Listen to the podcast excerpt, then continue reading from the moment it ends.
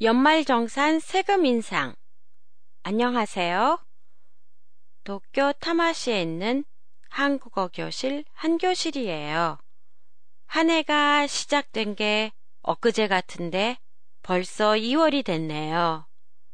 해마다 2월이 되면 소득세 확정 신고를 해야 하기 때문에 영수증 정리하기에 바빠지는데요.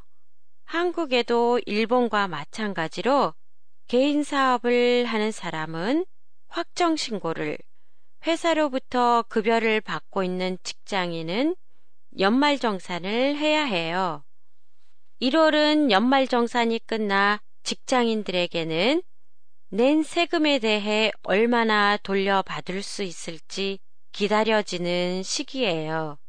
그래서 한국에서는 1월에 환급 받는 것을 13월에 보너스, 혹은 13월의 월급라고 부르기도 해요.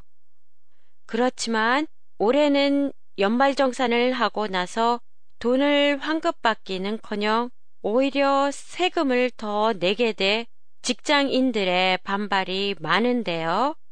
그 이유는 혜택을 받는 공제 비율이 낮아졌기 때문이에요.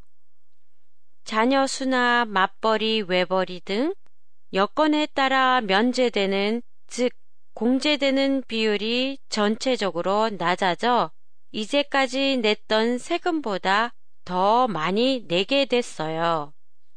이런 세금 추가 징수에 대해 인터넷에서 누리꾼들이 비판한 표현이 재미있는데요.